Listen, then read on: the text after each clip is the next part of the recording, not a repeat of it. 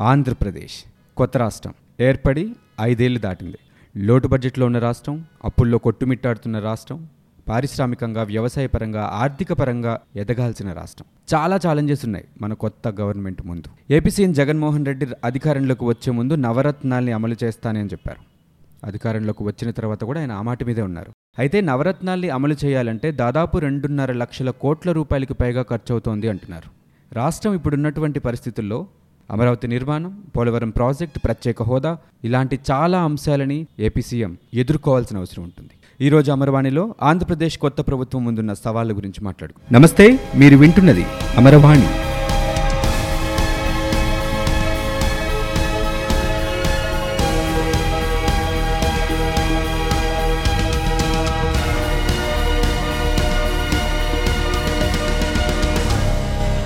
ఆరు నెలల్లోనే నేను మంచి సీఎంగా అనిపించుకుంటాను అని ప్రమాణ స్వీకార సభలోనే చెప్పారు ఏపీ సీఎం జగన్మోహన్ రెడ్డి.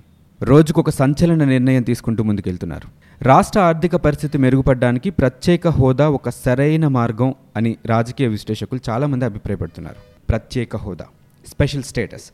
పేరుకు తగ్గట్టుగానే ఈ టాపిక్ ఐదేళ్ళుగా చాలా స్పెషల్గా డిస్కషన్స్లో నానుతూనే ఉంది. విభజన హామీల్లో ఇచ్చినటువంటి ప్రధానమైనటువంటి హామీ ఇది. ఉమ్మడి రాష్ట్రాన్ని విభజించేటప్పుడు ఏపీలో ఉన్నటువంటి పదమూడు జిల్లాల పరిస్థితి ఏంటి అన్న ప్రశ్నకి అప్పటి కేంద్ర ప్రభుత్వం ఇచ్చిన సమాధానం స్పెషల్ స్టేటస్. ఖచ్చితంగా ఆంధ్రప్రదేశ్కి స్పెషల్ స్టేటస్ ఇచ్చి తీరుతామని చెప్పారు. కానీ ఈ స్పెషల్ స్టేటస్ అనేది ఈ రోజు వరకు మనకి రాలేదు. స్పెషల్ స్టేటస్ యూజువల్గా ఎందుకు ఇస్తారంటే ఒక రాష్ట్రంలో నుంచి కొన్ని ప్రాంతాలు ఇంకొక రాష్ట్రంగా విడిపోతున్నప్పుడు ఆ విడిపోతున్న రాష్ట్రం కానీ లేకపోతే మిగిలిన రాష్ట్రానికి కానీ ఆర్థిక పరిస్థితిని మెరుగుపరచడానికి స్పెషల్ స్టేటస్ని అనౌన్స్ చేస్తూ ఉంటారు. దీనివల్ల పనుల భారం తగ్గుతుంది అప్పులు మాఫీ అయ్యే అవకాశం ఉంటుంది కొత్త కంపెనీస్ వస్తాయి చాలా బెనిఫిట్స్ ఉంటాయి. అయితే కేంద్ర ప్రభుత్వం మాత్రం స్పెషల్ స్టేటస్ ఇవ్వకపోవడానికి చెబుతున్న కారణం ఏంటంటే fourteenth finance commission. Y V Reddy చైర్మన్గా ఉన్నటువంటి ఫోర్టీన్త్ ఫినాన్స్ కమిషన్ కొన్ని రికమెండేషన్స్ ఇచ్చింది. ఆ రికమెండేషన్స్ని సెంట్రల్ గవర్నమెంట్ ఆమోదించింది. ఆ రికమెండేషన్స్ని కనుక పరిగణలోకి తీసుకుంటే స్పెషల్ స్టేటస్ ఇప్పుడు ఏర్పాటయ్యే కొత్త రాష్ట్రాలకి ఇవ్వటం కుదరదు అని చెప్తోంది. కేంద్రంలో బీజేపీని మళ్ళీ అధికారంలోకి వచ్చింది. జగన్మోహన్ రెడ్డి కూడా కేంద్ర ప్రభుత్వంతో అలాగే నరేంద్ర మోదీతో సన్నిహితంగానే ఉంటున్నారు. నిన్న నరేంద్ర మోదీ రెండవసారి ప్రధాని అయిన తర్వాత మొట్టమొదటిసారిగా ఆంధ్రప్రదేశ్ రాష్ట్రానికి వచ్చారు. తిరుమలలో శ్రీవారి సేవలో పాల్గొన్నారు. జగన్మోహన్ రెడ్డి దగ్గరుండి ఆయనకి ఘన స్వాగతం పలికారు. దర్శనం అయ్యేంత వరకు కూడా జగన్మోహన్ రెడ్డి గారు కూడా దగ్గరే ఉన్నారు. అయితే ఆ పర్యటనలో భాగంగా ఏర్పాటు చేసిన సభలో నరేంద్ర మోదీ గారు ఒక మాట అన్నారు. ఆంధ్రప్రదేశ్ రాష్ట్రం అన్ని రంగాల్లో అభివృద్ధి చెందింది. రాష్ట్రానికి కావాల్సిన సహాయ సహకారాలు కేంద్ర ప్రభుత్వం ఎప్పుడు ఇస్తూనే ఉంటుంది అని. అంటే రాష్ట్రం అన్ని రంగాల్లో అభివృద్ధి చెందింది కాబట్టి స్పెషల్ స్టేటస్ ఇవ్వాల్సిన అవసరం లేదు అని అర్థం వచ్చేలా ఆయన మాట్లాడారు అని చాలామంది విమర్శకులు కూడా అంటున్నారు. అయితే ఇప్పుడు ఉన్న రాష్ట్ర పరిస్థితులను కనుక మనం పరిగణలోకి తీసుకుంటే జగన్ పోరాడి అధికారంలోకి వచ్చినట్టుగానే పోరాడి స్పెషల్ స్టేటస్ కూడా తీసుకువస్తే ఆర్థిక పరిస్థితి మెరుగుపడే అవకాశం ఉంది. స్పెషల్ స్టేటస్ మీద పోరాడే విషయంలో మిగతా రాష్ట్రాల వారితో కూడా కలిసి పోరాడితే ప్రయోజనం ఉంటుంది అని చెప్పి చాలామంది అభిప్రాయపడుతున్నారు. ఇక నవరత్నాలు. జగన్ మేనిఫెస్టోలో పొందుపరిచిన నవరత్నాలు ఖచ్చితంగా అమలు చేసి తీరుతాను అని చెప్తున్నారు. ముఖ్యంగా నవరత్నాలు కనుక మనం ఒక్కసారి గమనిస్తే బీసీ సంక్షేమం కోసం పదిహేను వేల కోట్ల రూపాయలు సంవత్సరానికి కేటాయిస్తానని చెప్పారు. కాపు సంక్షేమం కోసం సంవత్సరానికి రెండు వేల కోట్ల రూపాయలు కేటాయిస్తాన్నారు. చేనేత కార్మికులకి సంవత్సరానికి ఇరవై నాలుగు వేల రూపాయలు నాయి బ్రాహ్మణులు రజకులకి పదివేల రూపాయల సహాయం చిరు వ్యాపారులకి పదివేల రూపాయలు వడ్డీ లేకుండా ఇస్తామన్నారు. మత్స్యకారులకి వేట నిషేధం సమయంలో పదివేల రూపాయల ఆర్థిక సహాయం ఇస్తామన్నారు న్యాయవాదుల వెల్ఫేర్ ఫండ్ కోసం వంద కోట్లు సిపిఎస్ విధానాన్ని రద్దు చేస్తామన్నారు గవర్నమెంట్ ఎంప్లాయీస్ కోసం. అలాగే రైతు భరోసా కింద పన్నెండున్నర వేల రూపాయలు పెట్టుబడి సాయం ఇస్తామన్నారు. అమ్మఒడి కింద పదిహేను వేల రూపాయలు వైఎస్ఆర్ ఆసరా కింద డ్వాక్రా రుణమాఫీ చేస్తామన్నారు. ఫీజు రియంబర్స్మెంట్ జలయజ్ఞం అలాగే ఆరోగ్యశ్రీ. వెయ్యి రూపాయలు మించి వైద్య ఖర్చు దాటితే అదంతా కూడా ఆరోగ్యశ్రీ కిందే వస్తుంది అని చెప్పి చెప్పారు. అయితే జగన్ మేనిఫెస్టోలో పొందుపరిచిన అన్ని అంశాలు కూడా మనం గమనిస్తే ఎక్కువగా ఆర్థిక భారం మీద పడే అంశాలు ఎక్కువగా కనిపిస్తున్నాయి. ఈ నేపథ్యంలో దాదాపు రెండున్నర లక్షల కోట్ల రూపాయలు ఖర్చు అవుతుంది అంటున్నారు. ఖచ్చితంగా నవరత్నాలు ఇంప్లిమెంట్ చేస్తాను జగన్ అంటున్నారు. అదే జరిగితే రాష్ట్రం మరింత సంక్షోభంలోకి వెళ్ళడం ఖాయమని ఆర్థికవేత్తలు కూడా అంటున్నారు.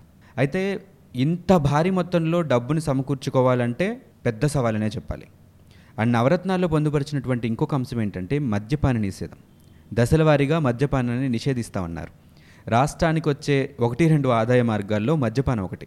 మద్యం ద్వారా రాష్ట్రానికి వచ్చే ఆదాయం ఎక్కువనే చెప్పాలి. ఆదాయ వనరుల్ని పెంపొందించుకోవాల్సిన సమయంలో వచ్చే అరకొర ఆదాయ వనరుల్ని కూడా మనం గండి కొట్టేస్తే ఖచ్చితంగా రాష్ట్రం ఇంకా ఇబ్బందులు పడుతోంది. అయితే దశలవారీగా మద్యపానాన్ని నిషేధిస్తామన్న మాటకి కట్టుబడి ఆల్రెడీ జగన్ ప్రభుత్వం చర్యలు చేపట్టింది. బెల్ట్ షాపులు అన్నీ కూడా రద్దవ్వాలి. ఒక్క బెల్ట్ షాప్ కూడా కనపడకూడదని చెప్పి చర్యలు ప్రారంభించారు. అయితే ప్రధాన ఆదాయ వనరుగా చెప్పుకునే మద్యాన్ని నిషేధించటం చాలా పెద్ద సవాలనే చెప్పాలి. దానికి సమానంగా ప్రత్యామ్నాయంగా మరో ఆదాయ వనరు మనకు కనిపించాలి. ఇక ఇంకో అంశం రాష్ట్ర ప్రభుత్వం ముందున్నటువంటి అంశం పోలవరం ప్రాజెక్ట్. పశ్చిమ గోదావరి జిల్లా పోలవరం దగ్గర గోదావరి కృష్ణా జలాల్ని అనుసంధానం చేస్తున్న ప్రాజెక్ట్ ఇది. ఈ ప్రాజెక్ట్ కనుక పూర్తయితే అటు విశాఖపట్నం తూర్పుగోదావరి పశ్చిమ గోదావరి కృష్ణా జిల్లాలో ఉన్న మెట్ట ప్రాంతాలన్నిటికీ కూడా సాగునీరు అందించే అవకాశం కుదురుతోంది. దీంతో పాటు విశాఖపట్నం ప్రాంతంలో పారిశ్రామికంగా నీళ్ళ అవసరాలు తీరుతాయి తాగునీటి అవసరాలు కూడా తీరుతాయని చెప్తున్నారు. ఇంకా ఈ ప్రాజెక్ట్ పూర్తవడానికి రెండేళ్ళ సమయం పట్టింది అంటున్నారు కేంద్ర ప్రభుత్వం ఈ ప్రాజెక్ట్కి జాతీయ హోదా కూడా కల్పించింది.